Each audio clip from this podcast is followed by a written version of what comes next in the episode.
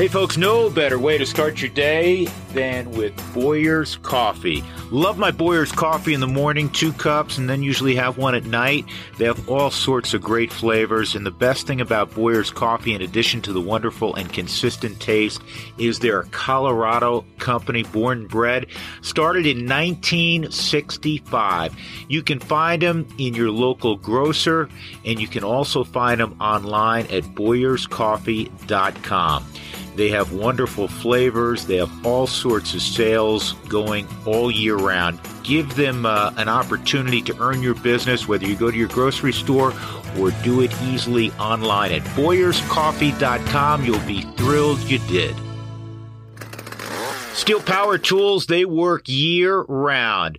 If you want battery-operated, if you want electric, or if you want gasoline-powered, they have everything you need to take care of big jobs, small jobs, and those in between.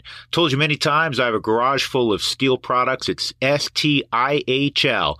S T I H L, and they are just marvelous. You will find them at over nine thousand dealers around the country. Ask about them. They have the highest ratings going, and they will make the job easy for you. Whether you're cleaning up the backyard, whether you're clearing out brush, whether you're moving snow around, or if you're just trimming up the bushes in the front yard, Stihl products will get them done. Go to stihl dealers dot com, S T I H L. This week on the Drew Goodman Podcast. Major League Baseball offseason moves and analysis. Drew previews the N F L Conference Championship games and part two of Drew's interview with Peter McNab, talking Avalanche, Bobby Orr, and Peter's time with the man who broke the color barrier in the N H L, Willie O'Ree. You know, they would have to sneak him in the back door of hotels, and if they ever found out that Willie was there, they kicked the whole team out. Uh, believe it or not, Willie would have to sit in the back of the plane. I, I mean, just things that you just go, no, come on, that's no. This is what he endured. He is always the best person in the room. Every time you walk in a room with Willie O'Ree, he's the best person. Subscribe to the Drew Goodman Podcast at iTunes or wherever you listen to podcasts, and leave a comment. It helps other people find the show. This is the Drew Goodman Podcast. Hey everybody, welcome to another edition of the Drew Goodman Podcast. Glad you join us each and every week. Spread the uh, good word to your friends and have them subscribe as well. What's hot? Brought to you by Boyers will begin our show today. You know who's hot? D J LeMahieu. He's been hot the last couple of years. He was hot for a number of years with the Rockies, and congrats to D J. Signed a six-year, ninety million dollars deal with the Yankees. And you know what? They got a bargain. They really did. That uh, averages, I'll do the math for you, fifteen million dollars a year, because a couple of days later, George Springer signed with Toronto, six years and one hundred fifty million dollars. And I think that that is about right for George Springer. And yet, if you look at the numbers between D J and George Springer, they're fairly similar if you look at WAR. Last five years, I think D J's WAR is a little over twenty, and Springer's is slightly over twenty-one using baseball reference. They're a year apart in age. D J's a year older, so there's not a huge difference uh, in that regard. And most teams will look at one game of WAR as six million dollars. So in other words, if you're a two WAR player consistently, teams will say, we have no problem paying that person twelve million dollars a year. That's what it equates to. I know that's a probably an oversimplification, but using that math and looking at what D J got, looking at what Springer got, Springer to me wasn't overpaid. D J and the Yankees, that's a bargain. And I, I know D J very badly wanted to go back to the Yankees. That doesn't mean he wouldn't listen to other teams. The Mets supposedly were kicking the tires, Toronto, the Dodgers naturally. But he ends up back in the Bronx, where uh, he has enjoyed two great years. I mean, final uh, top four in the M V P voting in each of the last two years for D J. But the Yankees got a bargain. But good for D J, ninety million bucks. Listen, we'll all trade places with with D J. Um, good for him. Uh, and, and, you know, the money's not going to change him. He's the, he's the same exact guy. Uh, I'm thrilled for him. I love D J LeMahieu. I love the toughness uh, that he brings. I love the talent level. And uh, what he's done helps current Rockies. I've said that before because it reduces the frequent narrative about, oh, well, he did it because he played at Coors Field. We're all tired of that. We're all tired of talking about it, quite frankly. But his success in New York has, I think, uh, aided some of the, the players that have played in Colorado and produced really good numbers, and people can be uh, are less likely at a national level to be dismissive of those numbers. I certainly wish that uh, D J somehow had remained a Rocky. That didn't happen, but um, I will always admire him. I'll always root for him. I shot him a text the other day and, and congratulated him as well. So good for him.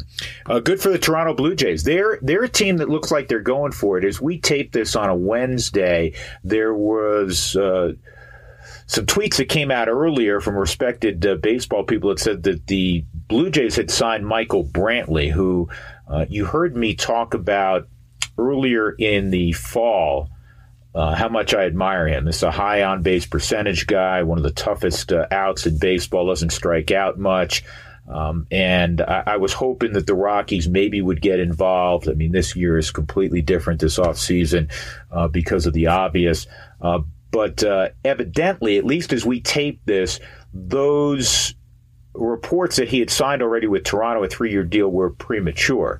Um, I, I'm, he's going to sign somewhere. It ultimately may be uh, Toronto. If it is Toronto, they're clearly going for it. By the way, you know, the Springer deal, this surprised me a little bit. It's only the second time that they've ever given a one hundred plus million dollar contract to a player. And it's the first time it wasn't one of their own players. I think they had extended Vernon Wells years ago for over one hundred million dollars, but he was already in their fold.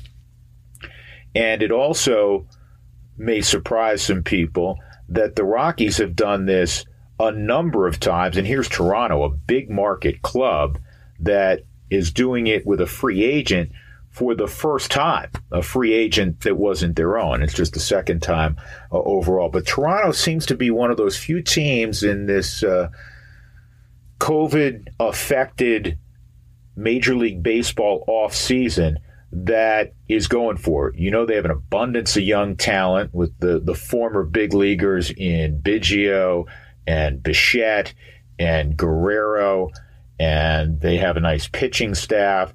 Well, they they apparently are are kind of pushing their chips to the middle, as clearly San Diego has. San Diego so far has won the, the offseason. There aren't many other teams that have been super active. In fact, of the sixty top free agents, do you know that only sixteen have signed? And we're the third week of January. Pretty remarkable. So I, I think there's going to be some bargains out there for teams. I still do not expect the Rockies to be super active. I don't expect most teams to be super active. The Rockies were linked reportedly to Mitch Moreland along with some other teams. I think the Rockies certainly have a, a need for, you know, another productive bat that uh, can play first base and perhaps D H if the D H comes to the National League. That still hasn't been settled, which is pretty amazing considering, again, as we tape today, Uh, on inauguration day, it's January twentieth, and pitchers and catchers are going to report in about a month or less. So that is uh, that is surprising that that has not been uh, ironed out as of yet. But once again, there are going to be some teams that are going to get some bargains with uh, with players that thought they were going to get more money, would ordinarily, if we weren't affected by the pandemic, would get more money. Um, if if owners didn't lose as much money as uh, they lost a year ago, would clearly get more money. The other team that seems to be going for it and has a great young nucleus is the White Sox. And I think the, the common denominator with those three teams is that they all have really great young talent that has already emerged. For San Diego, we know it begins with Tatis. And they have a very deep farm system and made a lot of these moves without giving up their top prospects. The same thing goes for Toronto. They've had some great young players graduate and now have big league experience and have been impactful at the big league level. Uh, and uh, they're led by the aforementioned Biggio and Bichette and Guerrero. So that's probably not a surprise. They're going forward. White Sox in the same boat. Really good young nucleus, um, led maybe by Robert uh, for them in the outfield. And so they apparently are going for it. So stay tuned with uh, happenings around baseball. We'll keep you abreast of them uh, on this podcast and uh, and certainly discuss them as well. In a little bit, we'll have part two of our conversation with Peter McNab as the Avalanche are underway and off to a uh, solid start. Want to talk briefly about football before we get to hockey. Uh, good games last weekend, and now we have the Final Four, the A F C and N F C championship games. It's always about quarterbacks, isn't it? And it's going to be a great matchup.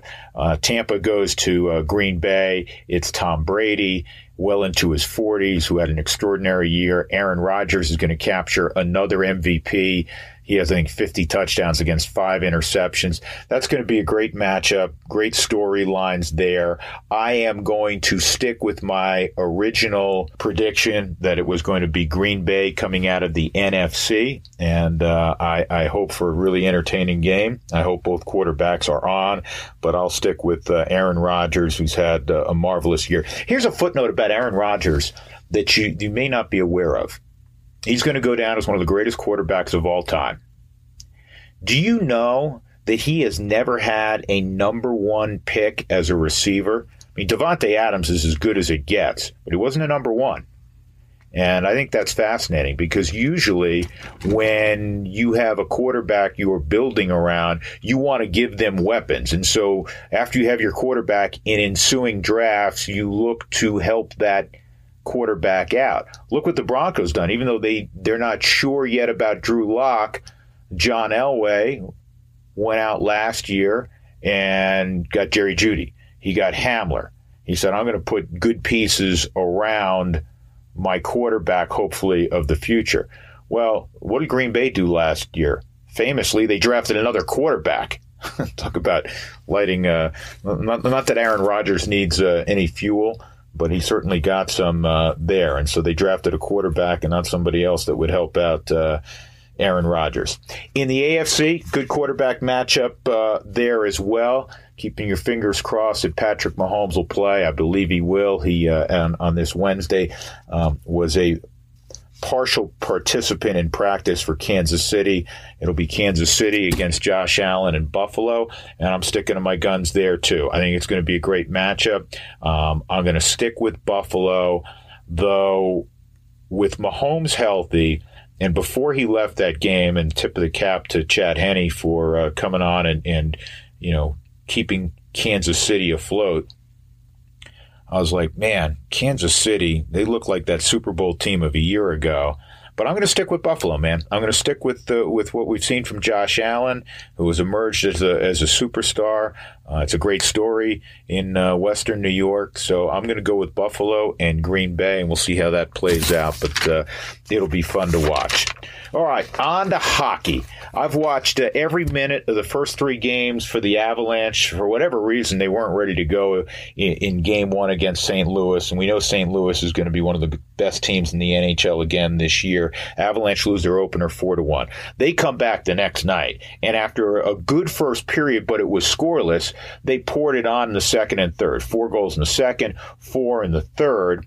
And then uh, a couple of nights later, when they uh, go on their first road trip, they go to Los Angeles, played a good solid first period, led one nothing, then a couple of goals in the second. They were up three to nothing, so it was eleven unanswered goals before uh, the Kings were able to score and make it interesting a little bit in the third period. We haven't talked a lot about, uh, or it's early in the season, obviously, but we haven't talked a lot about Philip Grubauer. Philip Grubauer's looked really good in net so far, and that's going to be a huge key because we know a team, no matter how talented they are uh, on their with their forwards and on the blue line, and we know this Avalanche team is absurdly gifted, but it comes down to how you play in the nets in the postseason. We're far away from that, but I like what we've seen so far out of Grubauer. The two new newest Avs have also contributed uh, right out of the gates. DuPontay has been great. He scored a couple of times. He's uh, part of uh, the quarterbacking of the second power play unit. And in that uh, first game against the Kings, uh, Brandon Saad had, you know, a kind of goal that he gets. He's a twenty-plus uh, goal scorer, and it's not always going to be pretty, but he's going to stand and take some abuse in front of the net, and he's going to give some abuse. And he got a dirty goal in that game against the Kings to get the uh, Avalanche going. So, so far, uh, two really good acquisitions by Joe Sakic. So the Avs are in a good place, and we're going to continue our conversation right now with our Ideal Home Loans interview of the week with Peter McNab.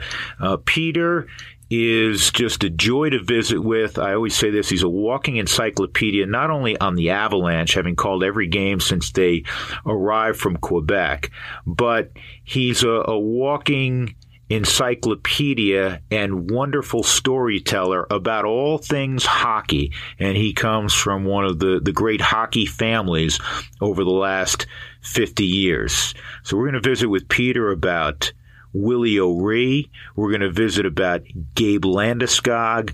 We're going to visit about Bobby Orr. And believe it or not, we're going to visit about Sandy Koufax. It's part two of our Ideal Home Loans interview with Peter McNab. You were talking about guys you have to have to win a cup. The Avalanche have to have Gabriel Landeskog. He he's he is a very unique leader, is he not? Oh, it, you know, it, it's it's it is one of the most unique things in sports. You know, I, I played on a, a really, really good team in Boston, a really good team that had character, connotation, yeah, I mean, and characters. I've always maintained you don't win a Stanley Cup without characters. Never mind character. You got to have some guys that, you know, aren't playing with all the cards. You know, there's got to be some unique stuff. and, and, but the one thing that, you know, and my buddy said, oh, it must be great to be on that team, having these two guys as your leaders. And I kind of looked at and he was hockey. And I go, really? You think that's who the leaders are? And I, he said, yeah, they're the best players. I said, no, no, no, no. Leadership is not the best players. Leadership is a unique quality. It's something that the minute you've got, I mean, you, you, you do not become, you can become a better leader, but true leaders are there. I mean, and that's what Gabe was. Gabe, Gabe was and is a leader. And I've been around a couple that were just, when they spoke, that was it. That, you know, it, it, you, you could be arguing, you could be going back and forth in the locker room, you know, bitching and moaning, and then boom. And, oh, okay, I guess that's right. and, yeah. and you, and again, you know, it's, Sakic was a, a quiet leader. There's, a, you know, and, but I think for, for Gabe, you know, just the, the, the slings and arrows uh, that he took to get his club to this point, you know, it, it, every night dealing with the, you know, forty-eight game season, forty-eight point season, pardon me, being that guy that, I mean, he must have hated that, just hated it. And, and now you see what he does, you know, after a good night, boom, he's out of there. That's the players that had the big night talk to the media and things like that. And, and again, there's not a man in that locker room that doesn't know Who, who, who wears the C. You don't have to. If, if you didn't put the C on and you just skated onto the ice and you did, every single player in that locker room would know who their captain is. It, it's down there, ninety-two. It's, he's yeah. over there. That's our leader. And, you know, it's, it's, it's always been fascinating because I, I remember I played with a gentleman, Jim Schoenfeld. He had a true leadership ability. And Shoney and I were buddies, right? And, you know, it was, it was so funny because, you know, I was the idiot. You know, I would say stuff and guys would be, you know, be throwing stuff at me. And, and Shoney, Shoney one time says something to a player that, that I had just kind of said. And the guy got all upset. And Shoney goes, hey, Maxie, I, I was just kidding. I said, well, Shoney, you can't say that. You can't, because they, people listen to you. They don't, they don't care less what I say. They're, they just laugh at what I say. They'll throw tape at me, but you say it, they take it to heart. So, you, you know, you got to watch yourself, you know. Right. And, and so, you know, and that's the way it is. I mean, the leaders, when they speak, it's done, it's over, and that's that's how the situation is going to be handled. and they know the temperature of the room. They know, okay, nope, nothing's needed tonight. Oh, we need something tonight. Oh, oh. I always go back to game eighty-two against Saint Louis. Um, the Avalanche had to win. Hit five and seven. Five shots, seven hits in the first period. They were going to win that game. He was going to lead them to victory in that game. And I thought, this kid is, you know, he's at that time, he was, you know, moving into what's going to be a really good team. But this that was his first big, big, big moment as far as being that leader. And, and he he was everything you're supposed to be. He's special. He really is special. Well, j- just a, a quick assessment, because we we know we can talk, you know, all night long about the Landeskogs and certainly the McKinnons and the McCars and, you know, now Tay's on board and um, in, in Kadri. It's, it's, it's such a deep roster. But to win a cup, we all know this. It comes down to one thing. It comes down to goaltending. Unfortunately, uh, the Avalanche got hurt at the wrong time. Are the Avalanche deep enough, led by Grubauer, to win a cup in your mind? Well, you know, one of the things you have to do when you when you say uh, win a cup, it, winning a cup has nothing to do necessarily with how you play during the regular season. It does, because you have to be good enough to get your club to a certain point. Uh, you want uh, you want to win the division, so you get home ice, things like that.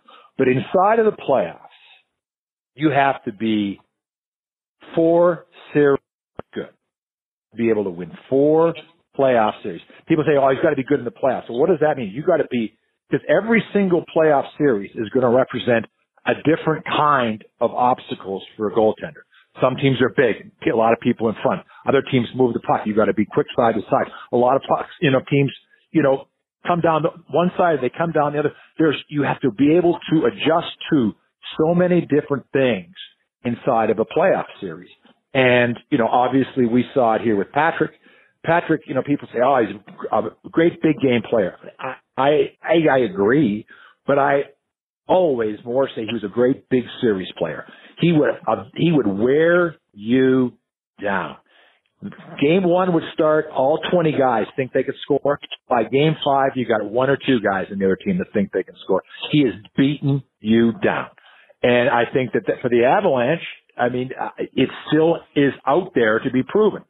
You know, it's it, they certainly seem to have um, the ability, but you know, it's one of those things that, that this will be a, a key year for whoever is going to be number one for the Avalanche, because one, you know, they've only won one series now in each of the last two years, and then it goes back a ways before they'd move much farther. So th- these goaltenders, there is pressure, no question.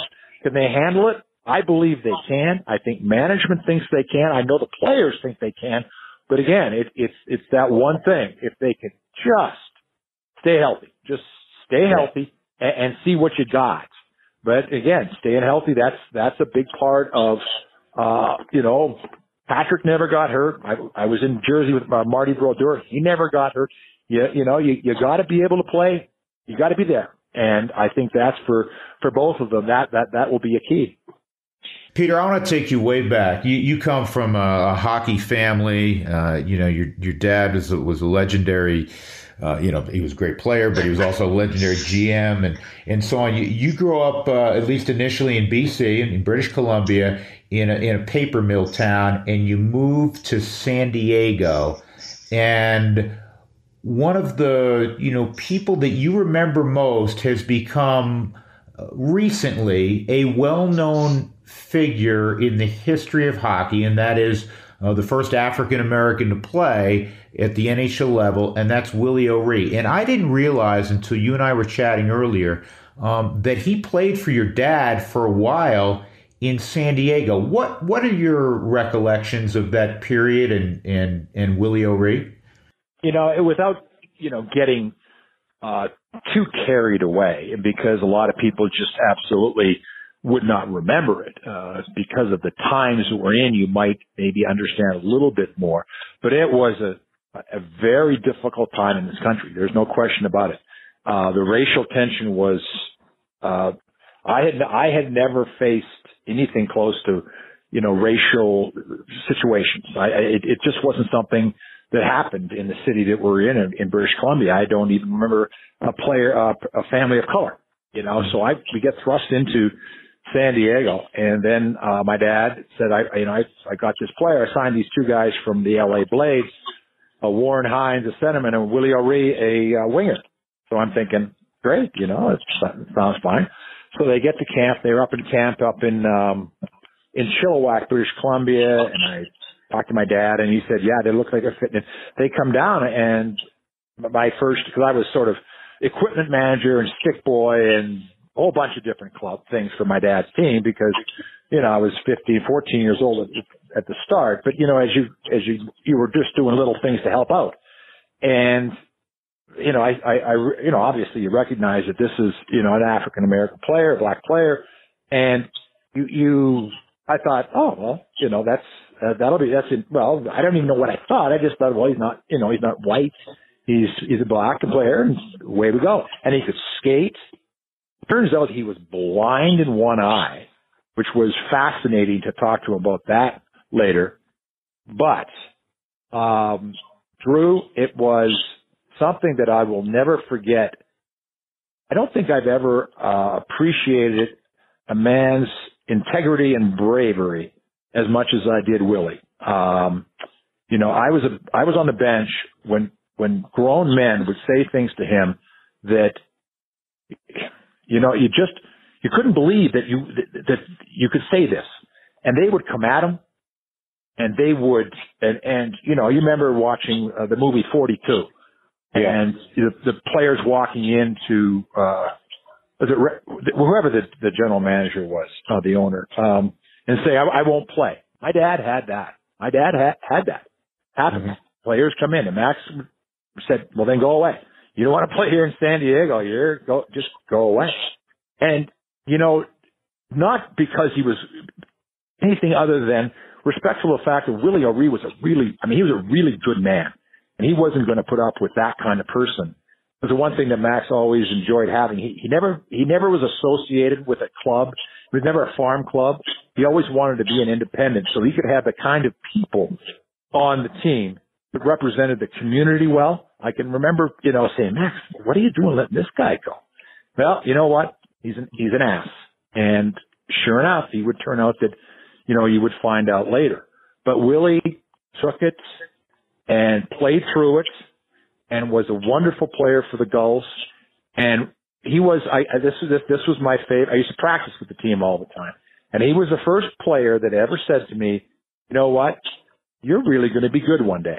And I was like, wow, you know, maybe he's just being nice, but it, it really, it, it felt special because you had a, such a respect for him, you know, and in, in the community, he was, It was unreal. I mean, he was he was such a such a great ambassador of the game, and you know now he, you know the things that he's done. But you know to have sort of my first real look at at racism was through the watching Willie being on the bench, and and I and I told you, and it's not a fun story. It's not a fun story at all. Uh, a couple three four years later, I was on a team where two of these guys from the other team that had been calling Willie all of these things, I was a teammate. This in the this in the N H L now, right? This is in the N H L, and I'm like, like I'm a rookie, and these guys are a little bit of not rookies, sort of. They're not great players, fortunately. I didn't have to deal with that, but I I remember saying to them, like, you know, what do, what were you doing? I mean, what were you know you were chasing him around and and. Calling him names, I mean, names that I would never, I, you know, he, he, ugh, it's just unreal. And, oh, well, that wasn't me. And I go, yes, it was. It was you. I was there. I was on the bench. I saw, I, I saw you. You were right in front of me. You know, we were just, we were just baiting him. I go, baiting, it, you know, so it, it, it was, it was uh, like nothing I had ever really experienced. And it, it has helped to formulate for me my understanding of that is just not acceptable on any level, anytime, anywhere. And, you know, I have Willie to thank for that because he showed me the other side of what, I mean, he could have swung his stick. He could have, I mean, he was strong, and you know, and, and he could have. He played the way he played all the time, and he was honest, and he was he was just pure of hockey spirit, and you know, he didn't let these guys get to him. And I thought, you know, I am going to really use that as at least a little bit in my life to understand that. Boy, that's that's courage. That that's you know, they they want to chase you out of the game, and they're going to do everything they can to chase you out, and you say, no, I'm, you're not going to do it, and I don't care what you do. And he, he was, yeah, he was, uh, he went and continues to be just a very, very special dude. And he, he, the relationship with your dad obviously continued. He spoke at your dad's funeral, didn't he? Yes, he, he came in and spoke at Max's funeral, and you know, I, cause I think he understood. Max, we would, you know, the team would go to to various cities in the Western Hockey League. Willie couldn't come in to eat. You know, Max would have to go in, get a meal, and come out to the bus. And they would eat together on the bus. You know, they would have to sneak him in the back door uh, of hotels. And if they ever found out that Willie was there, they kicked the whole team out. You know, just just just things that, you know, they they occasionally they would fly, and they would, uh, believe it or not, Willie would have to sit in the back of the plane. I, I mean, just things that you just go, no, come on, that's no. Because this this is what he endured, and to to succeed not only just as a hockey player but in life. He, and if you meet him now, you would swear that he had not been through any of this. And I, you know, and I'm sure there are times when it's it weighs heavy, mm-hmm. but he he he is always the best person in the room. Every time you walk in the room with Willie O'Ree, he's the best person. We'll have more with Peter McNab in a moment, but first this from a sponsor who's been with us from day one, my friends at Ideal Home Loans. Give them a call, three oh three, eight six seven, seven thousand. They are going to save you money. Rates are at historic lows, so if you're refinancing, you need to call them. Brent Ivinson's team will take great care of you. They've done it for me on a couple of occasions. If you're in the market for a new home, I know a lot of people uh, are moving. A lot of people are moving into the market. Give them a call as well, three oh three, eight six seven, seven thousand. If you need to consolidate debt, they can help you in that regard as well. Ideal Home Loans is the company. They've been in business for twenty years, and they're a Colorado company, and they do a fabulous job. three oh three, eight six seven, seven thousand is the number. And now more with Peter McNab. Peter, uh, I used to tell this story when you and I worked together that um, you were a really gifted baseball player also. You played at D U. I mean, you were at D U, by the way, when university was a dirt road. So, I mean, it goes back a little bit. Um, but uh, Oh, yeah. yeah. we, used to have, we used to have woodsies out on county lines, you know, yeah. where you would, you know, we would party. And on the dirt roads in the forest off a county line. Right, in the forest off county line. Right right now, you'd, you'd, yeah, you'd run into a mall now off no. county line road. But, but anyhow, I didn't realize this till you and I were chatting recently. You you had an opportunity to catch Sandy Koufax. Is that right? Yeah, they were they were uh, they were coming back from uh, their their spring training. The Padres were a Uh, triple A club for the Philadelphia uh, Phillies, and they came through, and we played like long toss, you know, back and forth. I was hoping that he wanted to throw it, but he was just playing long toss because they needed somebody, and I, you know, I was a high school baseball player, so I could catch it, you know, and throw it. But it was still one of those things that, you know, you you, you look back and you go, oh man, because that was what, you know, if, if you're a baseball historian. They had the, the, those two clowns. They had Drysdale and Koufax, and you know it, it. It it was so magnificent. We'd go up and watch the games play. You know, you know you could see why he. What did he last? Maybe five great years with it when his arm. Yeah, and then the, the elbow. He was gone. He was gone at thirty because of the elbow. Yeah, he. It always reminded me a little bit of Bobby Orr. You know, he came in and he just was the best. By a hundred miles, and unfortunately, injuries took away any longevity of his career. But I can remember, you know, you know, three hundred strikeouts, you know, just just blowing people down, and, and people just dying. I can remember, you know, Vin Scully was the announcer, and I would listen to the games. And you know how you, you know, in our profession, we're not supposed to use nicknames, Yeah. You know, and forget it. It was Dandy, Don, and Sandy, you know? Yeah. And, yeah. and, you know, he would just, you could just feel. Koufax must have been a really good dude, a really good guy, because Vin Scully talked about him in a different way than he talked about anybody else. Sandy, when Sandy was, was pitching and whatever, there was a, a reverence to the idea that this is, I, I know that I'm watching something great. I hope I'm telling you the story of what I'm watching, because it, it was spectacular. There was um, there was a regalness, and is I shouldn't say was there is a regalness to Sandy Koufax. And one of my partners, who you know a little bit, Jeff Houston, who you know he played in the big leagues for twelve years. He's met every you know great player, Hall of Famer, et cetera. He had an opportunity. We, uh, Sandy came up to see Vin when Vin was still working. It was, you know, half a dozen years ago or so.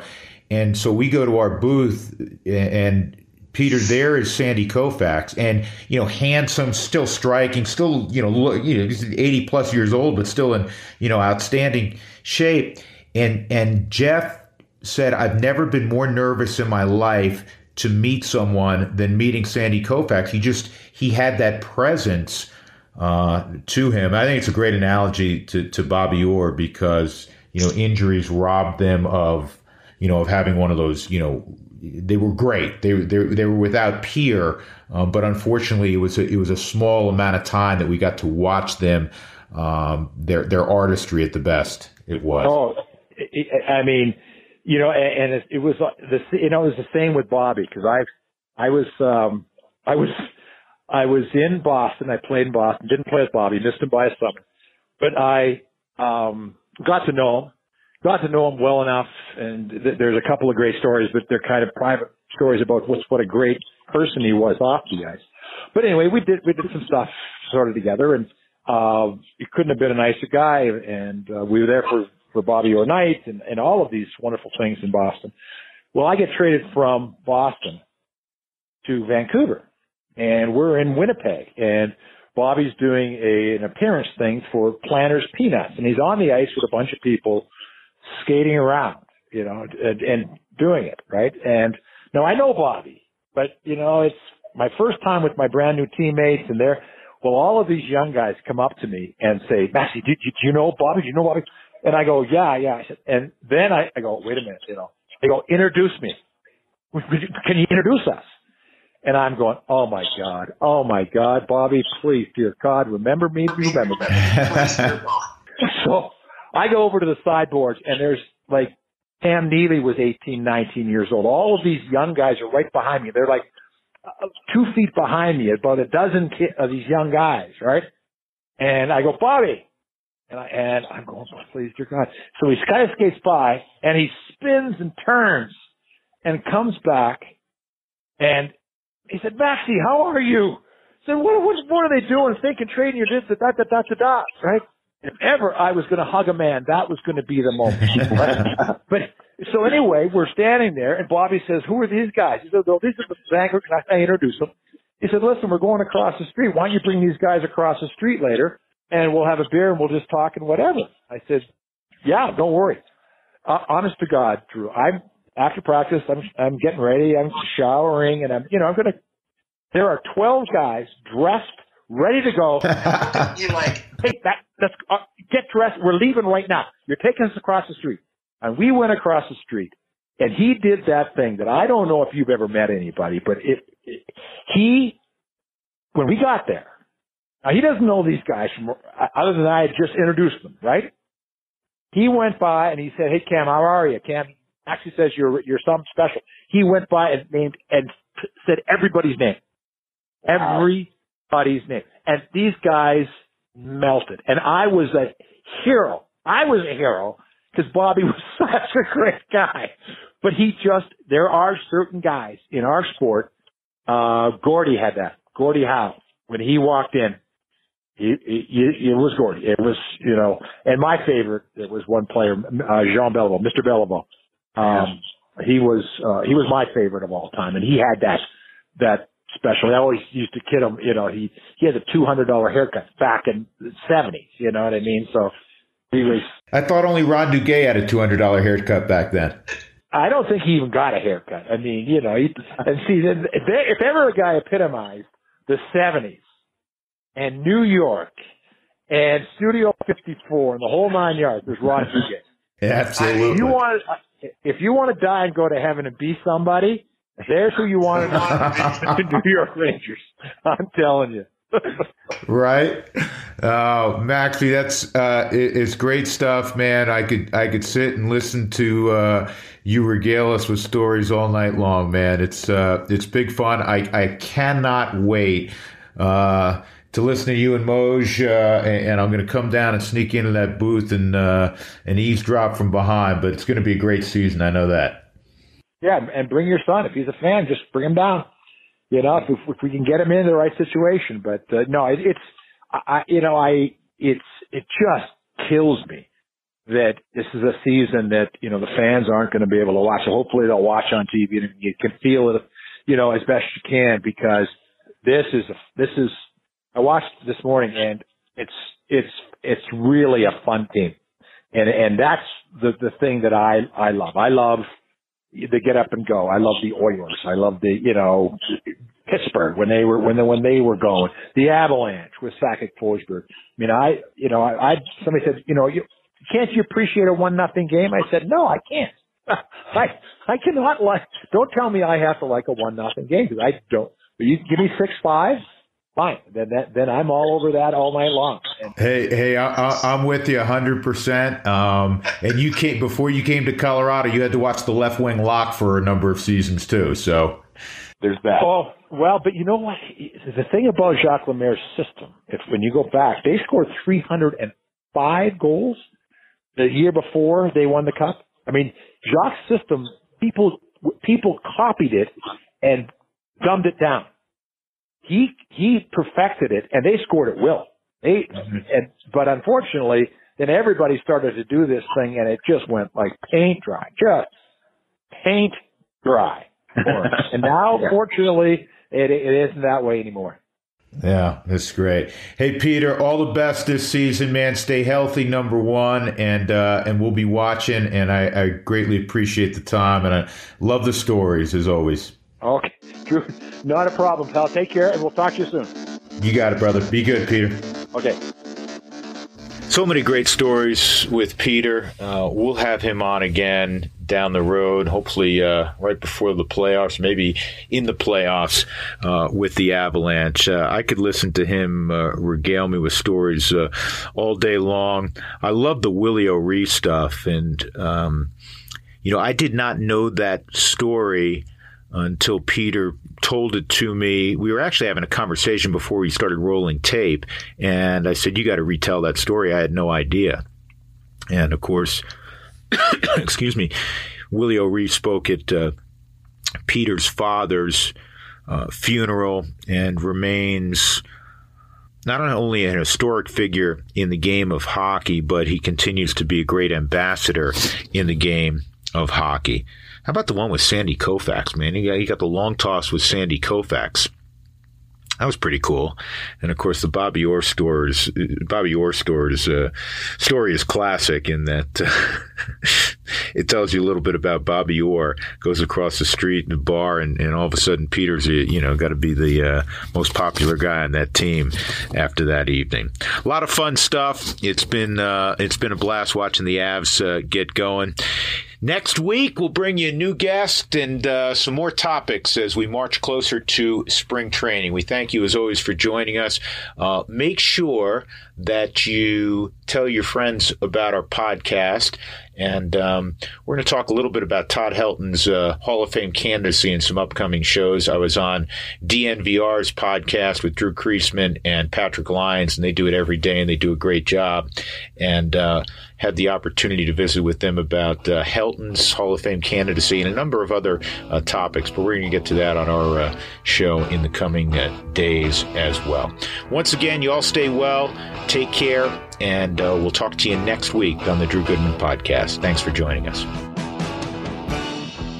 You've been listening to the Drew Goodman Podcast. Subscribe at iTunes or wherever you find podcasts, and leave a comment. That helps other people find the show.